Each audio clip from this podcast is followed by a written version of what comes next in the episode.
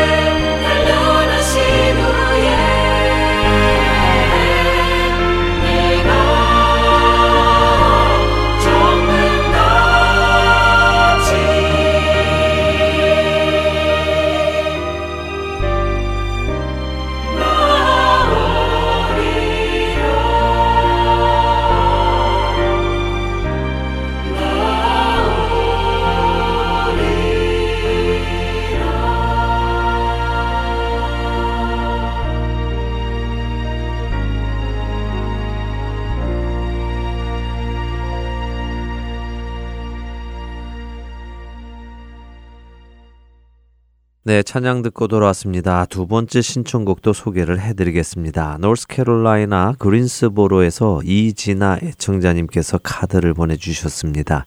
안녕하세요. 할텐서울 복음방송 가족 여러분, 진심으로 감사드립니다. 매주 보내주시는 방송을 제 옆에 하루에 8시간, 9시간을 틀어놓고 일을 합니다. 참으로 은혜입니다.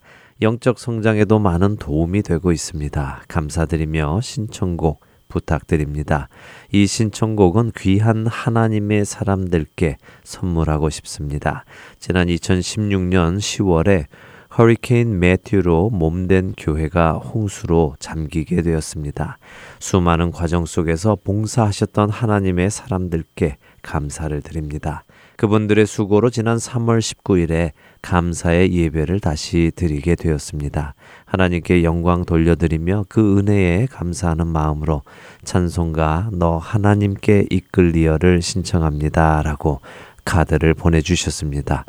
아, 태풍으로 피해를 보았던 교회가 많은 분들의 수고를 통해 복구가 된 모양이군요.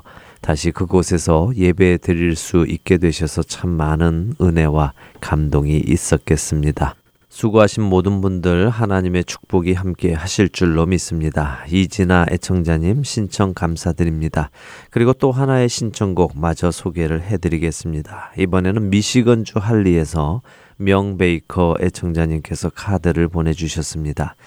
할렐루야 주 안에서 문안드립니다. 늘 복음방송 사역으로 오늘도 수고하여 주시는 모든 분들께 주 안에서 늘 감사를 드립니다. 이 귀한 프로그램을 통하여서 주님을 모르는 영혼들이 주님께로 인도함 받기를 오늘도 기도드리면서 예수 피를 힘입어라는 곡을 신청합니다. 오늘도 하나님의 큰 은혜와 사랑에 감사드리며 주님의 귀한 보좌 앞으로 나아갈 수 있기를 소원합니다. 하시면서 신청해 주셨습니다. 귀한 곡 신청해 주셔서 감사드립니다. 먼저 너 하나님께 이끌리어라는 곡 들으시고요. 말씀 나눈 후에 또 예수 피를 힘입어 계속해서 이어서 보내드리도록 하겠습니다.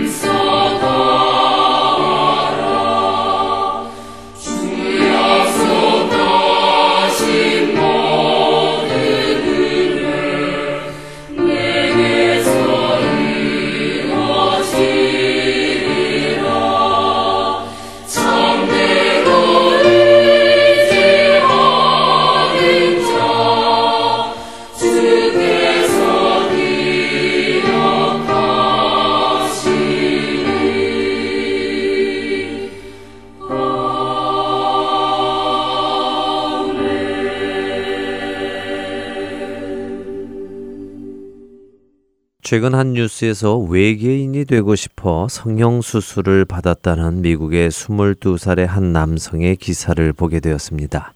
로스앤젤레스에 사는 이 남성은 자신이 성별이 불분명한 외계 생명체가 되고 싶어서 지난 5년간 110번의 성형 수술을 받았다는 것입니다. 그는 외계인처럼 길고 큰 두상을 갖기 위해 볼과 이마에 필러를 14번이나 투입을 했고 코에는 다섯 번이나 투입한 것으로 알려졌습니다.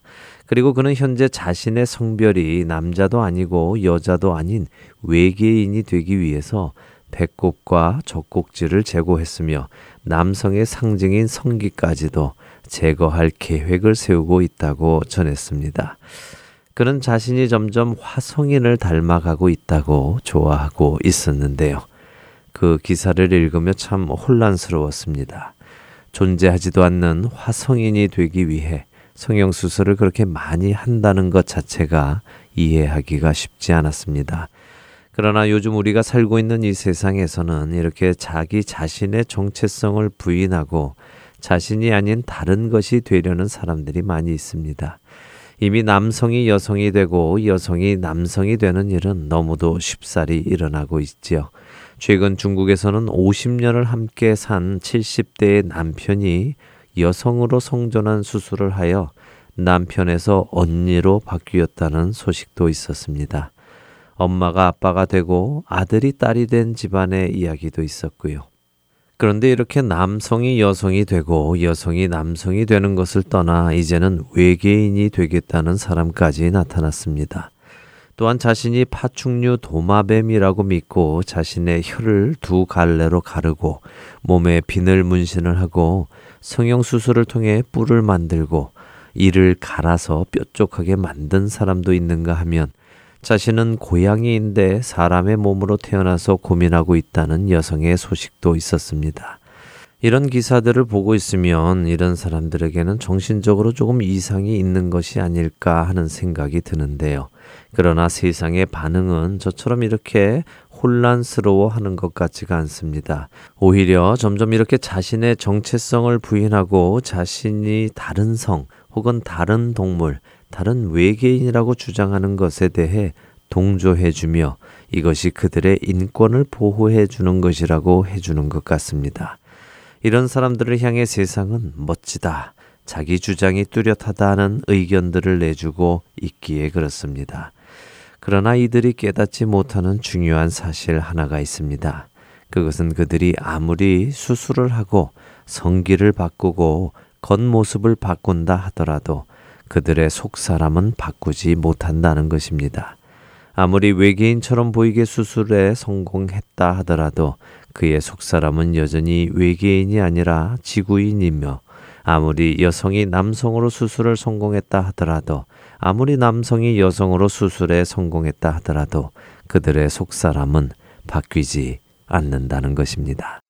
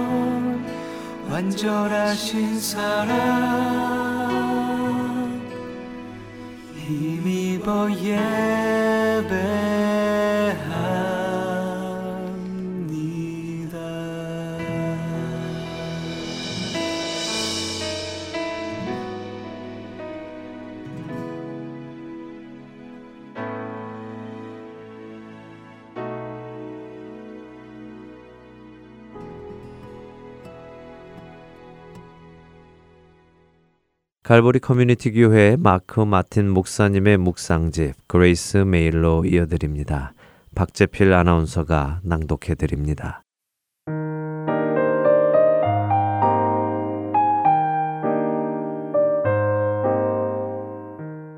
에녹이 하나님과 동행하더니 창세기 5장 24절 일부 말씀입니다. 에녹은 하나님과 동행한 사람이었습니다. 하나님과 동행하다 라는 말은 여러분이 어떻게 삶을 살아야 하는지를 표현한 성경적 비유입니다. 여러분께 질문 하나 드리겠습니다. 여러분은 세상과 동행하고 계신가요? 아니면 하나님과 동행하고 계신가요? 동행하다 라는 것은 함께 간다는 말과 함께 앞서 움직이다, 앞으로 향하다 라는 의미를 가지는데요. 주님과 동행한다는 것은 우리가 주님과의 교제를 통해 함께 어딘가로 가는 것을 말합니다. 주님과 앞으로 전진하는 것이지요. 이것은 하나님께서 우리 앞에 실제적으로 나타나셔서 걸으신다는 것이 아닙니다. 그러나 하나님께서는 말씀하십니다. 어떻게 말씀하시냐고요? 하나님께서는 대부분 성경을 통해 우리에게 말씀하십니다. 그래서 성경을 하나님의 말씀이라고 부르지요. 치타에 관한 다큐멘터리를 보신 적이 있나요? 전 치타가 그들의 먹이를 쫓아서 생존한다는 것을 알게 되었는데요. 치타는 시속 70마일까지 달릴 수 있으나 오랫동안 그 속도를 유지하지는 못한다고 합니다. 그 이유는 치타의 길고 가는 몸에 비해 불균형적으로 작은 심장이 치타를 금방 지치게 하기 때문이라는데요. 치타가 초반에 먹이를 잡지 못하는 이상 그 추격은 포기해야 한다고 합니다. 혹시 여러분이 치타와 같지는 않으신가요? 폭발적인 에너지는 있지만 주님과의 동행을 쫓는 노력을 유지할 심장이 작지는 않으신가요? 에녹이 보여주었던 믿음의 발걸음은 하나님과의 동행을 포기하지 않으며 그 동행을 계속할 것인지를 결정하는 것이었습니다. 히브리서 11장 6절의 일부 말씀입니다. 그가 자기를 찾는 자들에게 상 주시는 이심을 믿어야 할지니라. 하나님을 찾고 하나님과 동행하는 믿음의 걸음 걸어가시기를 소망합니다.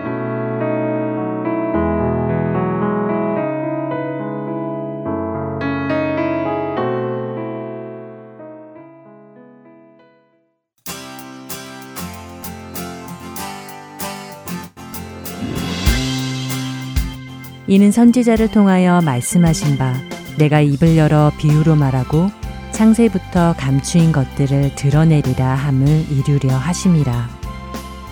예수님께서는 복음서를 통해 많은 것을 비유로 말씀해 주셨습니다. 우리는 예수님의 그 비유를 통해 창세부터 감추인 것들을 볼 수 있게 되었습니다. 노스캐롤라이나 그린스보로 한인 장로교회 한일철 목사님이 설명해 주시는 예수님의 비유. 주안의 하나 4부에서 들으실 수 있습니다. 주안의 하나 4부는 스마트폰 앱, 팟캐스트, 홈페이지, 그리고 mp3 cd를 통해 들으실 수 있습니다. 자세한 문의는 사무실 전화번호 602-866-8999로 해주시면 안내해 드리겠습니다.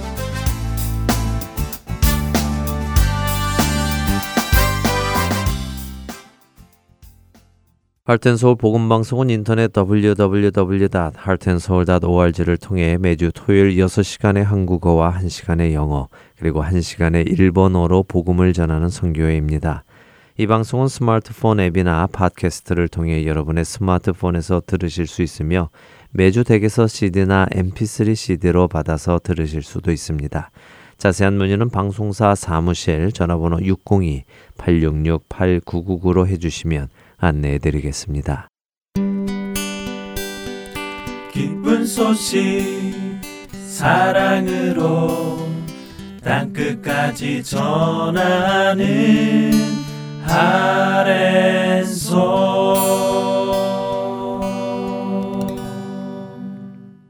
이스라엘에서 사역하시는 유병성 목사님과 떠나는 성경 여행 베들레헴에서 예루살렘까지 함께 하시겠습니다.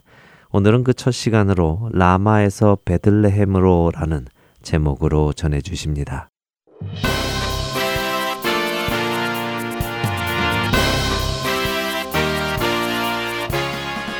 청취자 여러분 안녕하십니까? 베들레헴에서 예루살렘까지 진행의 유병성 목사입니다. 저는 오늘부터 청취자 여러분들과 40주 동안 다윗의 일생에 대한 특별한 여행을 함께 할 것입니다. 성경에는 많은 장소들이 나오지요. 그 중에서도 누구보다도 파란만장한 삶을 살았던 다윗의 일생을 살펴보면 정말 많은 장소들이 등장합니다. 이 다윗왕의 일생을 오늘부터 밀착 취재하듯이 따라다니면서 그 장소들을 살펴볼 것입니다. 이 취재는 성경 본문의 배경이 되는 장소에 주목하며 진행할 예정인데요. 이 여행을 끝나고 나면 여러분들은 다윗의 일생을 지리적 배경을 기초로 하여 더 깊이 이해하게 되실 것입니다. 더 나아가 왜 예수님께서 다윗의 자손으로 오셔야만 했는지에 대해서도 조금 더 선명하게 이해하시게 될 것입니다. 자, 이제 대장정의 여행을 시작해 보지요. 오늘 첫 번째 여정은 라마에서 베들레헴으로라고 제목을 정했습니다. 부제목은 다윗을 만나기 위한 사무엘의 목숨 건 여정이라고 정했고요. 오늘 여러분과 함께 볼 성경 본문은 사무엘상 16장 1절에서 13절까지입니다. 성경도 펴시고 홈페이지에 있는 지도 1편도 함께 보시면서 이 방송을 들으시면 이해하기가 훨씬 쉬우실 것입니다. 사무엘상 16장은 다윗이 성경에 등장하는 첫 장면입니다. 그런데 이상합니다. 다윗의 탄생에 대한 어떠한 설명도 없이 진행됩니다. 다윗이 주인공인 것은 분명한데 오늘 본문에서는 다윗이 아니라 사무엘이 주인공입니다. 여러분도 잘 알고 계시듯이 다윗이 왕으로서 기름 부음 받은 곳은 베들레헴입니다. 본문을 천천히 읽어보면 오늘 사건의 배경이 되는 장소가 정적이라기보다는 굉장히 유동적인 것을 알 수 있습니다. 바로 이 부분을 주목하시기 바랍니다. 이번 연속 강의의 포맷은 다윗을 따라가며 하는 여행입니다. 여행은 한 장소에만 머무르는 것이 아니라 장소를 옮겨 다니는 것이지요. 여행에는 한 장소만 다녀오는 짧은 여행일 때도 있지만 여러 장소를 옮겨 다니는 긴 여행도 있습니다. 이번에 저와 함께 다윗의 일생을 따라다니는 여행은 정말 긴 여행이 될 것입니다. 많은 장소들을 옮겨 다닐 것이며 어떤 장소들은 짧게 살피기도 하지만 때로는 어떤 장소는 역사적 혹은 고고학적 설명과 함께 좀 길게 살피기도 할 것입니다. 대부분의 우리는 오늘 본문인 사무엘상 16장을 읽으면 베들레헴에서 사무엘 선지자가 하나님의 명령에 따라 다윗에게 기름 부었다 하는 것만 생각하고 끝나게 됩니다. 하지만 이렇게 끝내버리면 본문 속의 장소적 유동성을 놓치게 됩니다. 오늘 여정에서 우리는 다윗을 만나기는 합니다만 거의 끝부분에 가서 만나게 됩니다. 오늘 이 만남을 위해 본문에서 힘든 수고를 해 주시는 분이 계십니다. 바로 사무엘 선지자입니다. 사무엘은 다윗을 만나기 위해 그의 인생에서 중요한 여행을 시작합니다. 그런데 이 여행은 단순한 여행이 아니라 목숨을 건 아주 위험한 여행입니다. 왜일까요? 이것을 이해하기 위해서는 먼저 사무엘상 15장 34절과 35절을 읽어 보아야 합니다. 이에 사무엘은 라마로 가고 사울은 기부와 자기의 집으로 올라가니라.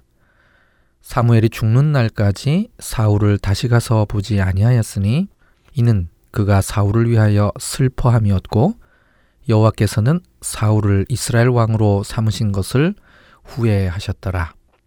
사무엘 선지자는 백성들의 요구에 의해 사울을 왕으로 세웠습니다. 하지만 얼마 지나지 않아 사무엘과 사울 사이에는 큰 갈등이 생겼지요. 이 갈등의 결과로 라마에 거하는 사무엘은 기부아에 거하는 사울을 죽는 날까지 다시 보지 않았다고 성경이 말씀하십니다. 사실 사무엘이 있는 라마와 사울이 있는 기부아가 멀리 떨어져 있는 장소라면 그럴 수도 있을 것입니다. 서로 멀리 떨어져 있으니까 서로 간섭하지 않으면서 그냥 지내면 되니까요. 하지만 이 두 장소가 먼 거리가 아니라 지척에 있는 가까운 거리라면 이야기는 달라집니다. 일촉즉발의 긴장감이 지속되는 상황이 되는 것이죠. 어떤 긴장감이냐고요? 본문이 내포하고 있는 이 긴장감을 이해하려면 이 두 지역의 지리적 위치를 알고 읽어야 합니다. 이스라엘 땅에 있는 성경의 독자들이라면 두 장소가 서로 가까운 것을 알겠지만 이스라엘이 아닌 다른 먼 나라에 살고 있고 이스라엘의 지리를 잘 모르는 독자들은 이 둘의 사이가 어땠을지 잘 감이 오지 않지요. 바로 이런 이유로 저는 이스라엘의 지리적인 특징들을 여러분께 소개하고자 하는 것입니다. 우리가 지리적인 이해를 가지고 성경을 살펴본다면 다윗의 일생을 훨씬 생생하게 실제적으로 재구성할 수 있기 때문이죠. 학자들은 성경의 기부하를 오늘날 예루살렘 북쪽 지역에 위치한 베이트 하니나의 높은 언덕이라고 생각합니다. 현재 기부하로 추정되는 이 언덕 위에는 6일 전쟁 이전에 요르단의 전 국왕인 후세인이 짓다가 만 별장이 건물 뼈대만 덩그러니 남아 있습니다. 저는 그곳을 볼 때마다 아마도 이 근처 어딘가에 사울이 있었겠구나 하고 상상하곤 합니다. 그렇다면 사무엘이 있던 라마는 어디일까요? 사실 라마의 위치는 정확하지 않습니다. 크게 라마의 후보지는 두 군데로 보는데요. 하나는 현재의 엘람과 또 하나는 사무엘의 무덤이 있는 나비 사무엘 이렇게 두 곳이지요. 이 둘 중에서 좀 더 많은 학자들이 엘람을 유력한 후보지로 보고 있습니다. 엘람은 현재의 예루살렘 북쪽 끝에서부터 약 1km 정도 떨어져 있는 아주 가까운 아람 마을입니다. 이곳은 사울의 거주지 기부하로 추정되는 베이타니나 언덕과 직선 거리로 약 3km 정도 떨어진 곳으로 시야가 좋은 날은 육안으로도 서로 볼 수 있을 정도입니다. 또 하나의 후보지인 나비 사무엘도 성경의 기부하와 약 3km 정도 떨어진 곳입니다. 이 두 후보 중 어느 곳을 라마라 하더라도 기부아와 라마는 서로 멀지 않은 곳에 있었던 것은 분명합니다. 결국 사무엘은 사울을 지척에 두고도 평생 보지 않았다는 말이 되는 것이지요. 또한 지척에 있는 사울을 위하여 슬퍼했다고 사무엘상 15장 35절과 사무엘상 16장 1절에 기록되어 있습니다. 슬퍼하는 사무엘에게 하나님께서는 내가 그를 위하여 언제까지 슬퍼하겠느냐라고 말씀하시죠. 그런데 이 구절의 슬퍼하다에 사용된 히브리어 단어는 미트아벨이라는 단어로 아주 특별한 단어인데요. 이 단어는 단순히 슬퍼하는 정도가 아닙니다. 이 단어는 가족이나 아주 친한 사람이 죽었을 때 하는 애곡을 뜻하는 단어이지요. 그래서 사무엘상 16장 1절을 히브리어 원문의 느낌을 살려서 의역을 하자면 하나님께서 내가 즉 사무엘이 그를 위하여 즉 죽은 자 사울을 위하여 언제까지 애도만 하고 있을 것이냐 라고 말씀하고 계시는 것이지요. 이 상황은 정말 어처구니 없는 상황입니다. 왜냐하면 사무엘이 사울을 왕으로 세웠는데 지금 사무엘은 사울을 죽은 사람 취급하고 있는 것이기 때문이지요. 단순히 얼굴 안 보는 수준이 아니라 아예 그를 죽은 사람으로 취급한다는 것입니다. 이러한 사무엘의 태도를 사울도 잘 알고 있었을 것입니다. 그렇기에 둘 사이에 긴장감이 있는 것이지요. 히브리어로 기부하는 언덕이라는 뜻입니다. 그런데 라마라는 지명의 뜻도 언덕이지요. 그렇기에 이 두 사람은 조금 떨어져 있기는 하지만 서로 마주보고 있는 언덕에 거주하고 있는 것입니다. 그런데 선지자 사무엘이 사울 왕을 죽은 사람 취급하고 있는 것이지요. 바로 이런 긴장과 갈등의 상황을 이해하면서 오늘 본문을 보아야 하는 것입니다. 자, 드디어 사무엘의 움직임이 시작됩니다. 하나님께서 사무엘에게 명령하십니다. 너는 뿔에 기름을 채워 가지고 가라.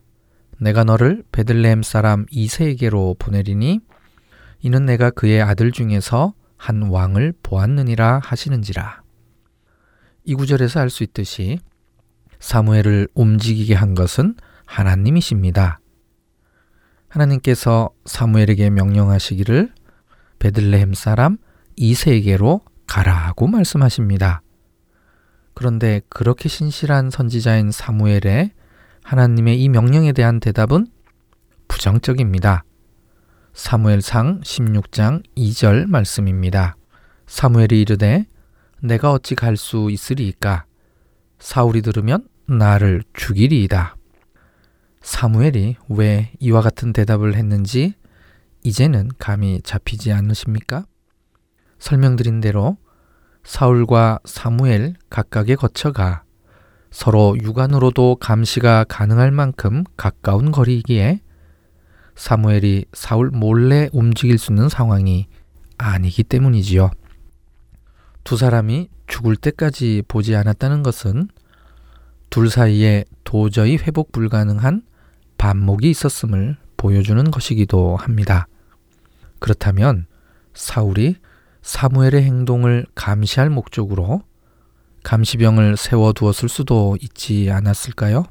충분히 가능성 있는 추론입니다. 하나님께서 사무엘에게 명령하시기를 너는 뿔에 기름을 채워 가지고 가라고 하셨습니다.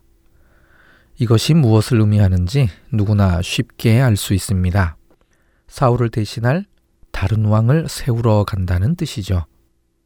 사무엘이 뿔에 기름을 채워 가지고 어디론가 가다가 만약 사울에게 발각된다면 그가 큰 위기 상황에 처하게 될 것은 분명합니다. 더군다나 하나님께서 사무엘에게 가라고 하신 곳은 베들레헴입니다. 베들레헴은 예루살렘의 남쪽에 위치해 있습니다.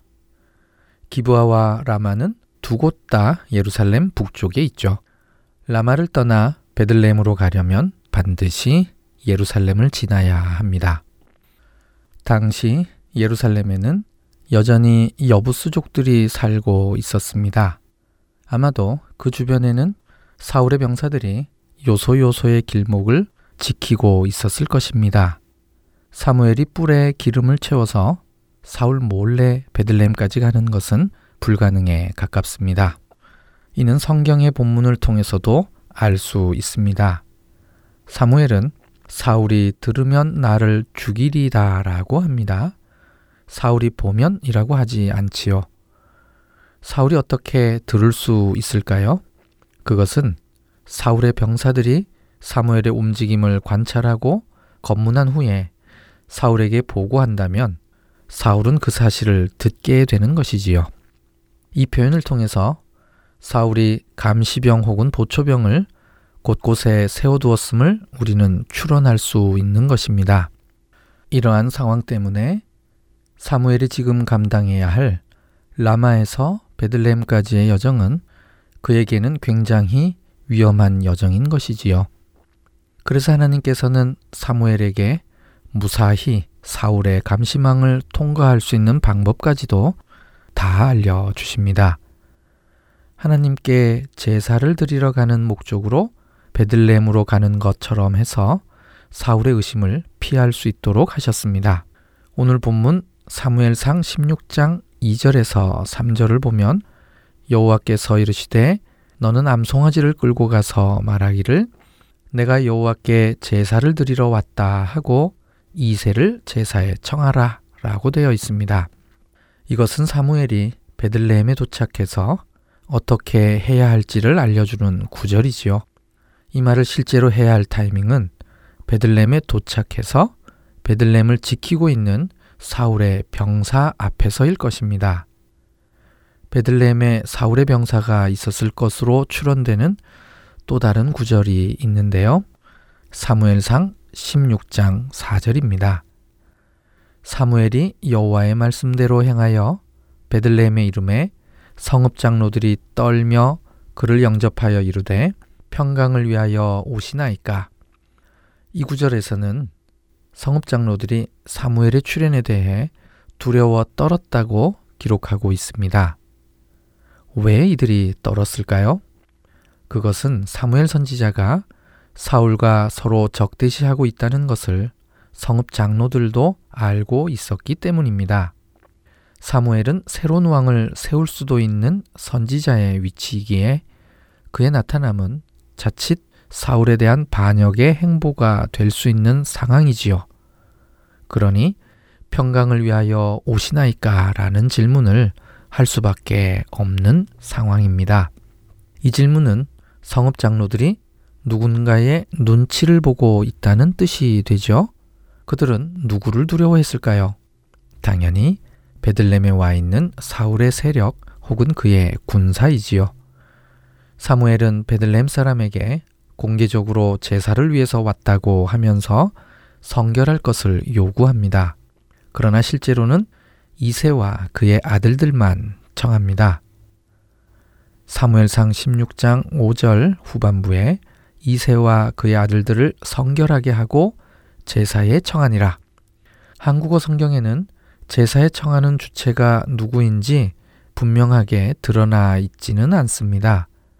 장로들인지 사무엘인지 혹은 함께인지 정확하지 않지요.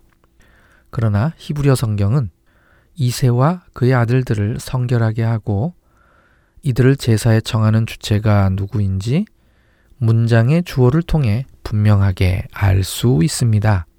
이것은 3인칭 단수가 주어입니다. 그래서 단 한 명만이 이 주어에 해당될 수 있는 것이죠. 바로 사무엘 선지자입니다. 이제부터는 우리가 익숙하게 잘 알고 있는 장면이 나옵니다.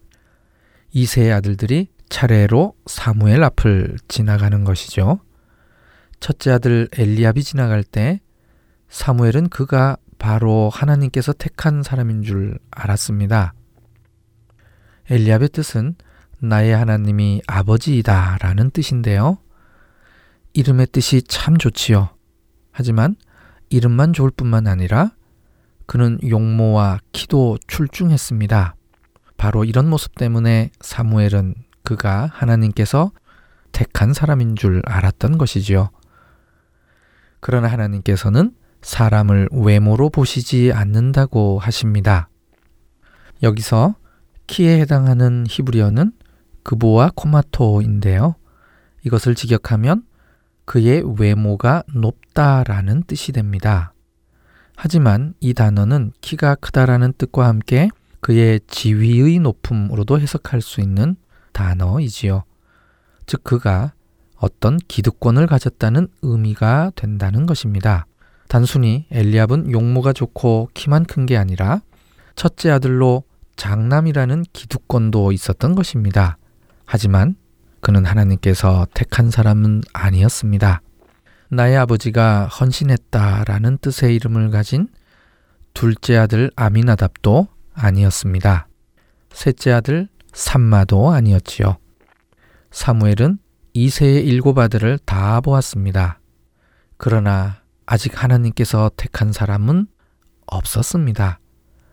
사무엘의 입장에서 이것은 정말 답답할 노릇이지요. 위험을 감수하고 목숨을 걸고 여기까지 와서 하나님께서 시키는 대로 다 했습니다. 제사 드리러 온 것처럼 해서 이세와 그의 아들들을 불렀으나 아직 하나님께서 택하신 사람은 만나지를 못하고 있는 것이지요. 이제 남은 것은 막내 아들 다윗입니다. 이세는 막내 아들 다윗이 하나님께 선택받을 것이라고는 예상하지 못했습니다. 그러니 그에게 양을 맡겨놓고 다른 일곱 명의 아들들과 사무엘의 제사에 참여했던 것이지요. 사무엘은 결국 다윗을 만났고 준비해온 뿔에 있는 기름을 그에게 부었습니다. 1절에 있는 뿔과 13절에 있는 뿔병은 한국어로는 다른 것처럼 느껴지지만 히브리어로는 케렌이라는 같은 단어입니다. 사무엘은 조심스럽고도 신중하게 자신의 임무를 다 마치고 다시 라마로 돌아갔습니다. 오늘 본문에 나오는 중요 장소 세 곳 기억나십니까? 바로 라마와 기부아 그리고 베들레헴이지요. 라마에 거하는 사무엘이 지척 기부아에 거하는 사울 몰래 베들레헴으로 왔다 갔다 하면서 자신의 목숨을 걸고 하나님께서 명령하신 것을 다 이행했습니다. 그런데 여기서 우리가 눈여겨보면 좋을 장소가 하나 더 있습니다. 다윗이 사무엘 앞에 나타나기 전에 어디에 있었습니까? 그렇지요. 들판에서 양을 치고 있었습니다. 다윗이 양을 치던 이 들판은 베들레헴에서 멀지 않은 곳이었을 것입니다.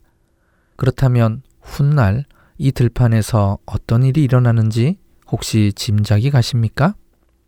이곳 들판 어느 곳에서 그리스도의 탄생, 즉 복음의 시작이 최초로 알려지게 되는 것을 기억하십니까? 누가복음 2장 하늘에는 영광, 땅에는 평화로다라는 탄생 소식을 가장 먼저 전해 들은 사람은 바로 목자들이었습니다. 이들 목자들이 양을 치고 있던 곳은 다윗이 그랬던 것처럼 베들렘 주변에 어느 들판이 분명합니다. 어쩌면 같은 장소였을지도 모르죠. 다윗의 첫 등장은 결코 요란하지 않았죠. 오히려 포커스에서 멀리 있다가 갑자기 사무엘 앞에 등장했고 등장하자마자 왕으로서 기름 부음 받은 것입니다. 굉장히 빠른 진행이 이루어졌지요. 하지만 주인공의 첫 등장이 아무 준비 없이 이루어진 것은 아니었습니다. 이 준비의 모든 것을 감당한 인물이 바로 사무엘입니다. 그는 다윗을 왕으로 세우는 중요한 임무를 완수하기 위해 목숨 건 여정을 감내해야만 했습니다. 어쩌면 이 일은 다윗의 자손으로 오실 예수 그리스도를 예비하는 첫걸음이었을 것입니다. 사무엘의 이 여정은 구속사의 중요한 연결점을 만드는 아주 특별한 여정이었던 것이죠. 이제 우리는 다윗의 일생을 따르는 긴 여행에 첫 출발을 했습니다. 사무엘 선지자를 통해서 다윗이 첫 등장을 할 수 있었던 것이죠. 이제 다음 시간부터는 주인공인 다윗 자신이 목숨 건 여정을 계속해서 진행하게 될 것입니다. 다음 여정을 위해서 사무엘상 16장 14절에서 17장 58절까지 읽으시고 만나면 다음 방송을 더 깊게 이해하실 수 있을 것입니다. 그럼 다음 시간에 다시 뵙겠습니다. 안녕히 계십시오.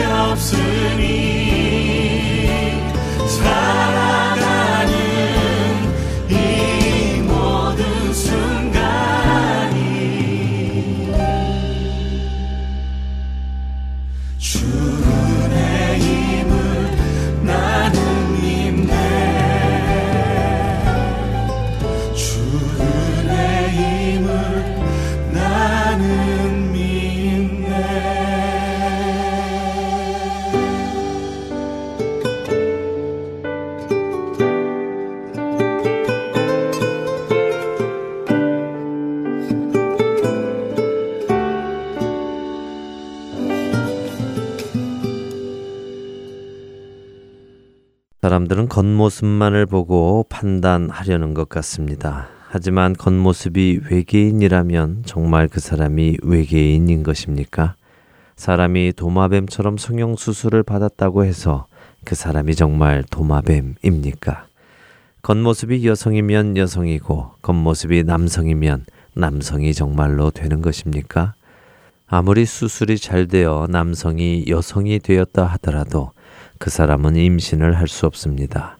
또한 수술로 남성이 된 여성은 정자를 배출하여 임신을 시킬 수도 없습니다. 그들이 아무리 겉모습을 바꾸고 바꾼다 하더라도 하나님께서 지으신 그 본질은 바꿀 수 없습니다. 정말 사람이 바뀌려면 속 사람이 바뀌어야 합니다. 그렇지 않습니까? 속까지 바뀌어야 완전한 변화일 것입니다. 그런데 저는 이 모습에서 우리 그리스도인의 모습도 한번 보게 됩니다. 혹시 우리도 이처럼 겉모습만 그리스도인인 것처럼 보이려고 노력하는 것은 아닐지 생각해 보게 됩니다. 겉으로 드러나는 많은 것들을 행하며 거룩히 보이려고도 하고 경건해 보이려고도 하지만 여전히 속은 변화되지 않은 성형수술을 하는 저들과 다르지 않은 예수님의 표현을 빌리자면 회칠한 무덤 같은 모습으로 있는 것은 아닐런지요. 하나님께서 그 아들을 우리에게 주신 이유는 우리의 겉모습을 변화시키시려는 것이 아니라 우리의 속 사람을 변화시키시려고 하셨던 것입니다. 혹시라도 나의 겉모습의 변화 때문에 나의 속 사람까지 변화되었다고 착각해서는 안 될 것입니다. 저들이 저처럼 수술을 하여 남성이 여성이 되고 여성이 남성이 되고 사람이 도마뱀 같이 되고 지구인이 외계인처럼 보인다 하더라도 그것이 사실이 아닌 것처럼 우리 역시 겉모습의 변화 때문에 나의 속사람까지 변화되었다고 착각해서는 안 될 것이라는 말씀입니다. 우리 각자는 돌아보아야 할 것입니다. 나의 속사람은 정말 하늘나라 백성처럼 변해가고 있는가? 나는 세상의 가치관이 아니라 하나님 나라의 가치관을 따라 살아가고 있는가? 만일 우리가 교회에 다니고 예배를 드리면서도 여전히 세상과 똑같은 것을 쫓고 그것들을 바라며 산다면 우리는 이들과 다르지 않을 것입니다. 겉모습이 아닌 속사람의 변화가 우리 안에 있어야 합니다. 너희는 유혹의 욕심을 따라 썩어져가는 구습을 따르는 옛사람을 벗어버리고 오직 너희의 심령이 새롭게 되어 하나님을 따라 의와 진리의 거룩함으로 지으심을 받은 새 사람을 입으라. 그런즉 거짓을 버리고 각각 그 이웃과 더불어 참된 것을 말하라. 이는 우리가 서로 지체가 됨이라. 분을 내어도 죄를 짓지 말며 해가 지도록 분을 품지 말고 마귀에게 틈을 주지 말라. 도둑질하는 자는 다시 도둑질하지 말고 돌이켜 가난한 자에게 구제할 수 있도록 자기 손으로 수고하여 선한 일을 하라. 무릇 더러운 말은 너희 입 밖에도 내지 말고 오직 덕을 세우는 데 소용되는 대로 선한 말을 하여 듣는 자들에게 은혜를 끼치게 하라. 하나님의 성령을 근심하게 하지 말라. 그 안에서 너희가 구원의 날까지 인치심을 받았느니라. 너희는 모든 악독과 노함과 분냄과 떠드는 것과 비방하는 것을 모든 악의와 함께 버리고 서로 친절하게 하며 불쌍히 여기며 서로 용서하기를 하나님이 그리스도 안에서 너희를 용서하심과 같이 하라. 에베소서 4장 22절에서 32절의 말씀입니다. 우리의 겉사람, 옛사람을 버리고 우리는 우리의 속사람인 심령이 변화되어 그 변화가 겉으로의 변화로 이어져야 한다는 것입니다. 속은 변하지 않으면서 겉만 변하는 것이 아니라 말입니다. 바로 이 변화가 여러분과 제 안에 있기를 소원합니다. 함께 해주신 여러분들께 감사드리고요. 저는 다음 주 이 시간에 다시 여러분들을 찾아뵙겠습니다. 지금까지 구성과 진행의 강승규였습니다. 애청자 여러분, 안녕히 계십시오.